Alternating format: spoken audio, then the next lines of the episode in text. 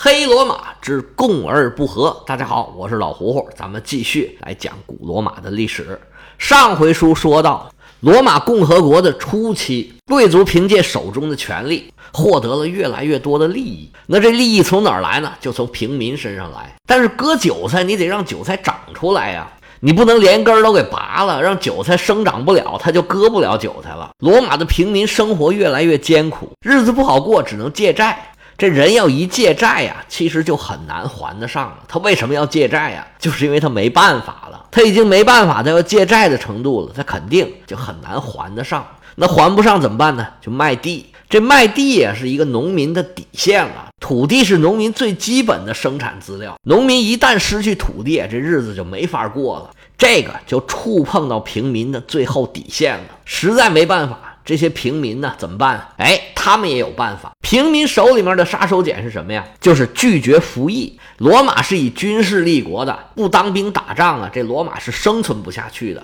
那你当兵谁来当啊？当然是罗马的市民，大部分是平民。打蛇打七寸，平民抓住这个关节，一下子就把贵族给打疼了。那贵族呢，就只好跟平民谈判，说：“哎呀，好说好商量啊，不要闹得这么绝嘛。”那怎么办呢？于是。就设立了保民官这个职务，但是有了保民官之后啊，因为最根本的原因没有得到解决，就是这个土地问题。贵族呢始终是咬着这个工地呀，就是公用的土地，他们不撒嘴。这工地呀可以说是历史遗留问题，这从共和开始就越积累越多，十几二十年、三十年下来。已经形成了很庞大的利益了，那贵族是绝对不可能放弃的。这个问题得不到解决，而平民这边呢又有了保民官的权利，所以这个斗争啊不但没有消失，反而是愈演愈烈了。这种情况是平民和贵族都不愿意看到的情况，那怎么办呢？那双方啊，尤其是贵族这一方，他们是占据主动的吧？他们又掌握元老院，又能制定政策，而且呢，总体上贵族肯定是更有文化的，更有知识水平的。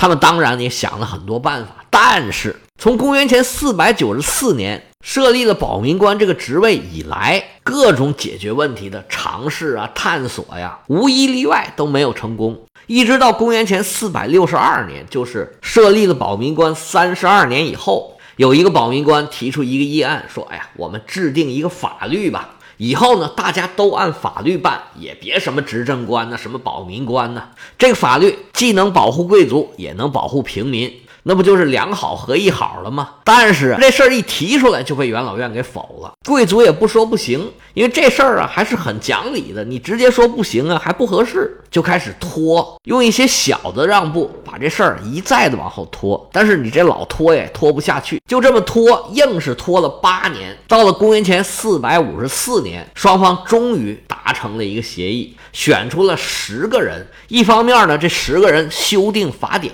另一方面呢。他们就主持日常事务，就是这十个人在罗马说了算了。以后啊，也没有执政官，也没有保民官了。开始的算盘是打得很好，就让这十个人呢就这么干下去，也跟以前一样，一年选一次。不过呢，这十个人执政啊是个临时的措施，等他们把法律制定出来了，就按法律走。以前怎么样咱不管了，以后这罗马就翻篇了。而且这个十人委员会呀，有一个划时代的变化，就是平民也可以当选这个委员会的成员。虽然参选的平民最后都没选上，但这事儿还是很重要。平民可以担任公职啊，自罗马建成以来，这还是头一遭。打这儿也可以看得出来，其实呢，平民争取这个权益啊，也是有了很好的效果。公元前四百五十四年，哎，这十个人也选出来了。这事儿也定了，好了，那就开干吧。干不了，为啥呀？不会。有些事儿就是这样啊，你想的挺好，真正上手一做才发现，我天哪，太难了，根本就不会。罗马自古以来呢，他判案呐、断事儿啊，历来用这个所谓的习惯法。这习惯法呀，说的好听叫习惯法，说难听啊，就是凭感觉。哎，我觉得这事儿应该是怎么样，那我就怎么断。虽然他们元老院也有各种提案呐，也有各种各样的要执行的政策呀、法律呀，但是没有一套完整的法典，没有这种系统性的法律。但是原来没有，你说马上就要做一个，马上重新写一个新的，那谈何容易啊！咱们以前曾经说过，罗马呀不是一个特别有文化的地方，让这十位啊这马上弄出来这法律啊，也是难为他们了。那怎么办呢？哎，跟人学呗。跟谁学呀？罗马呀，一直是拿希腊人当老师的。罗马没有法律，希腊有啊。于是啊，他们就组织这套班子出去考察去。希腊人在公元前四百七十九年打赢了希波战争，到了公元前四百五十几年呢，已经有二十多年的时间了。希腊半岛上呢，原来公认的老大是斯巴达，这个时候呢。雅典已经是冉冉升起了，距离雅典的最高峰就是伯利克里执政的时期，已经差不多快到了。这时候呢，伯利克里已经走上了政治舞台，而希腊半岛上的众城邦呢，有很多呀，这文化水平啊、文明程度啊，都已经相当高了。像雅典呐、底比斯啊，还有科林斯啊、斯巴达呀这些城邦。已经有很多的治理模式，他们摸索这个事儿啊，已经摸索了很多年了。而雅典执行当时梭伦时期的法律啊，也执行了很多年了。更不用说小亚细亚那边文明更早，发达的更早，而且受到两河流域古埃及的这个文明的影响，这两个文明是更早的文明，他们对这些系统性的、理论性的东西就思考的就更多。罗马人到希腊一转呢，嚯！这乡下人进城啊，大开眼界啊！见着希腊人的东西啊，什么都是好的。尤其是希腊人呢，关于法律啊、制度啊这些研究和思考，上手一看呢，哈，如获至宝啊！拿这东西就可以回去抄作业了。这一圈一逛，哇，这就是三年多过去了。到了公元前四百五十一年。这套班子算是正式开始工作了。罗马正式进入了一个特别时期，就是既没有执政官，也没有保民官，全罗马最说了算的就是这十个人。他们除了主持日常的工作之外，主要的工作还是制定这一套法律。这十个人忙忙活活忙了一年，带着全罗马人的殷切期待。别说，还真制定出来一套法律，罗马人是欢欢喜喜。眼看着他们拿着制定的法律到元老院，元老院哐当这么一通过，按理说这十人委员会啊就已经履行完他们的职责了。那打这之后呢，就应该重新选执政官，罗马就要重新步入正轨了。实际上呢，原来罗马的平民其实也是非常清楚，他们这个保民官呢权限过大，对罗马来说呀。应该是弊大于利，他们平常对罗马日常的运作呀，产生了很大的阻碍作用。虽然大部分都是维护平民的利益，但是过激和过火的举动啊，平常就有很多。如果完成这个法典的制定啊，然后呢，按照这个法典来执行，保民官的用处也就不大了。当时啊，平民应该也同意了。如果说这个法律一推行，这个保民官自动就已经不再设置了。这么一来呢，贵族恢复了原来可以在很大程度上操控罗马政局的这么一个能力，而平民呢也有了自己的法律保护。本来这是一个两全其美的事儿。这法典制定完成，然后大家应该是拍手称快，一起开开心心的开始新生活。但是事情注定。没有这么顺利，已经定好的这个法典，经过元老院的审批，算是正式生效了。而且呢，为了庄重起见，把这些法律条款呢，全都刻在这个铜牌子上面，一共刻了有十块。正当罗马人是欢天喜地，准备啊迎接新生活、新时代的来临，哎，发现这法律制定的也不行啊，中间有很多问题根本就没有涉及到。就照这个法律执行啊，这将来一定会产生很大的问题。那怎么办呢？那就得继续按照之前的规定呢。这原来这十个人任期届满就下台了，再重新选十个，组成全新的十人委员会，继续干原来这十人委员会干的活。前任委员会已经打个样出来了，那这第二届十人委员会呢，就照方抓药。还继续制定法律啊，同时维持罗马的正常运转。该征税征税，该打仗打仗，该制定法律呢，也不能给耽误了。第二年任期届满，这十人委员会啊，哎，果然按期提交了这个法典的补充条款。这补充条款呢，又刻在两块铜牌上头。这两块铜牌子加上去年的十块牌子，加在一起一共十二块。这个就是大名鼎鼎的十二铜表法。这十二铜表法说起来呀，在法律史上有非常重要的地位。确实，在那么早的时候，在相对比较大的范围之内，有这么一个成文的法典。这在当时啊也算是很不容易的了。不过呢，有的人把这十二铜表法呀是大吹大擂，说哎呀有多么的了不起，罗马人是多么的高瞻远瞩，有法治精神，从那么早开始就开始严格的执行法律。而且呢，还把这个事儿跟现在的法律来挂起钩来，其实这个就多余了。古代的法治跟现代的法治啊，不是一码事儿。它产生的理论基础，还有它执行的方式啊，跟现在相比有很大的区别。而且就单单说成文法典这回事儿，说老实话，也并不是一个特别稀奇的东西。我们都知道《汉谟拉比法典》，周杰伦都知道，那可是公元前。十八世纪到罗马这儿已经过去了一千二百多年了，中间有制定成文法典的也不在少数。我们中国在公元前五百三十六年，这属于春秋中晚期了。郑国的子产就有铸刑鼎，也是把这个刑法的内容铸在这个鼎上。这也是成文法典，比他这十二铜表法呀也早了大几十年。而且最主要的是，大家如果听我讲的这个过程，我为什么要把这事儿讲的这么细呢？就是让大家明白啊，罗马人制定这个十二铜表法呀，并不是说他们高瞻远瞩啊啊，我为了制定法律呀，有多么了不起的政治远见呐，什么法治精神，这都是扯淡。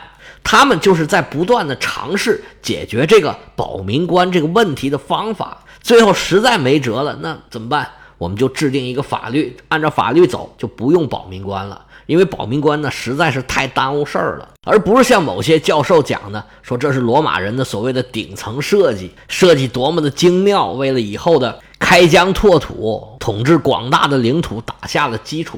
打下的基础可能是有，日后在罗马的管理呀、统治啊这个过程之中，这个铜表法可能还发挥了一定的作用。但是说这个时候，罗马就想到我以后要征服多大的领土，这就是以果推因，就好像说某个英雄从小就是个小英雄，喜欢学雷锋做好事儿，扶老太太过马路。皇上出生的时候都是红光满屋，要是这么读历史啊，就读到嘎吱窝里头去了。咱们还是尽量客观的把它的前因后果给说了。这个法律啊，经过三年的考察，两年的制定，终于出台了。而且呢，用十二块铜牌子已经钉在罗马广场上了，每个人都可以看得见。罗马的法治时代似乎啊就在眼前了。但是我们回头看看他制定这个法律啊，好像也不是很高明。既然讲到十二铜表法了，我们还是把它的内容简单的介绍一下吧。这十二个铜牌子从打做出来之后，一直就在那放着，放了半个多世纪，一直到公元前三百九十年的时候，罗马城被高卢人给攻破了。那高卢人对罗马进行了烧杀抢掠，罗马呀。燃起大火，这十二个铜牌子不知所踪。那我们现在为什么还看到有的地方有十二个铜牌子的图片呢？我也会把这十二个铜牌子的图片呢贴在我们这个音频的下边。那这个事儿也很简单，那就是后人仿制的嘛。因为罗马后面发的很大，研究它的人也很多，而十二铜表法呢又很有标志性的意义，所以呢有很多人呢把它给记录下来了。现在呢，东拼西凑啊，基本上都凑得很全。这就跟各种各样的古籍一样，虽然呢也有各种各样的版本，但是呢也基本上都会有一个大家比较公认的版本。这十二铜表法还真是分为十二个部分，每一部分的内容呢就刻在一张铜板上，前面十张铜板呢就刻了十部分的内容，那最后的两张呢，而最后这两张呢。就是按前五章的补充和后五章的补充又刻了两章，加在一块儿正好十二章。这一套法律制度啊，很大程度是抄了雅典的作业。这个时候啊，苏格拉底已经出生了。这个什么意思呢？就是说前苏格拉底的哲学家呀，已经对很多事情啊有很多的研究了。这个不用说，希腊的法律制度啊，肯定是走在罗马前头的。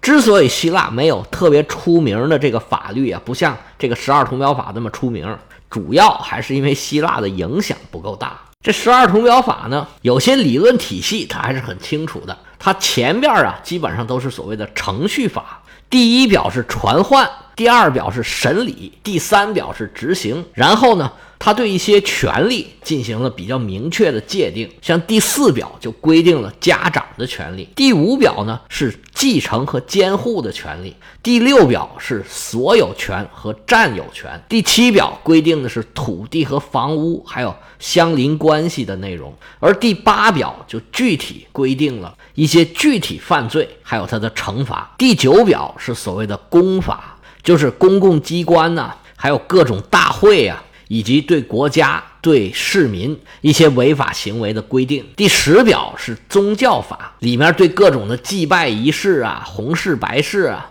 丧葬礼仪啊等等等等进行了比较明确的规定。这十方面的内容啊，如果拿到现在来看，那绝对是非常的粗疏，而且有些判决和规定啊，跟我们现代人的价值观是相去甚远。而且我以前说过，这个法律的制定啊，还是很残酷的、很严厉的。里面很多很多的行为啊，它也没什么区分，直接就是处于死刑。而且你在具体看内容的时候啊，你就会发现，其实有很多事儿啊是很难执行得了的。不过毕竟是这么长时间以前的事儿了，想想看，制定这个东西啊，说实在的，觉得也挺难为他们的。因为制定法律啊是要有这个理论基础的。我们现在国家制定所有的法律啊，它都有它的逻辑，每一条无论是犯法或者不犯法，它都是有理论根据的。到底怎么判、怎么处理，这个不能张嘴就来。那那个时候罗马人也没研究过这个，他就这么一条一条的往出定啊，这个事儿其实是挺难的。而其中的有一些内容、有一些规定啊，也确实是给后世的法律呢提供了启发。有些做法呀，一直延续到了现在。比如说啊，他对传唤、对审理、对执行都做了严格的规定。